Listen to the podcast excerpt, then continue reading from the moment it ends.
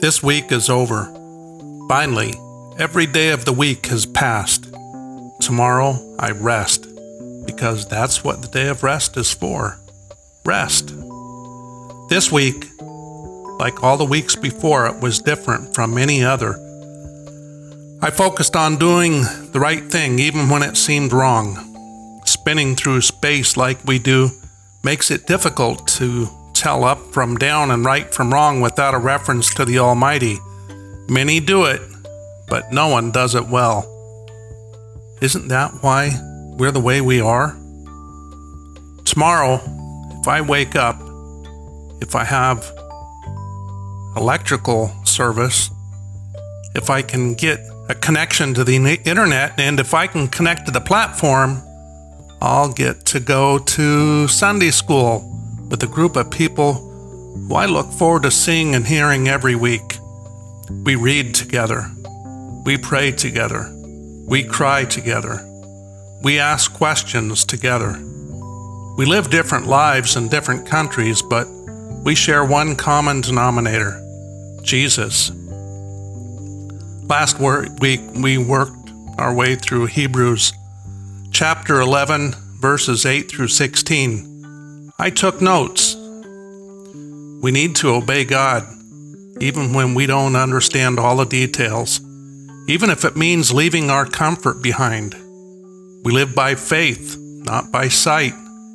Hybrid faith is not faith, and like Abraham, who lived in tents as a stranger in a land of promise, we too live in tents. Knowing we have citizenship in God's kingdom and His city makes it easier. God takes care of the multiplication. He wants us to believe Him. He is the author of life, and He can cause even senior citizens to be fruitful and multiply. Even old, we need to be emotionally and spiritually agile and look for opportunities to invest in other souls' lives. We cannot imagine the family tree in which we grow, multiply, and produce fruit.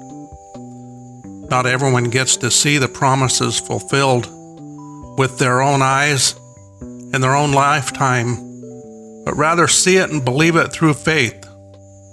The supernatural gift of God that allows us to believe without seeing or even understanding all the details.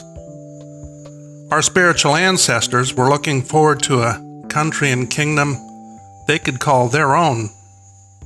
We still look forward to it. We're not home yet. There's no going back now. We're not home yet, but we're on the way. Tomorrow, we'll pick up where we left off and continue from Hebrews 11 17 through 19. We're picking our way through this section very slowly and carefully to dig out all the backstories. I'm enjoying the examples and taking notes. The stories are still relevant. Tomorrow, the stories and my story continue. Send me a telegram if you want the details.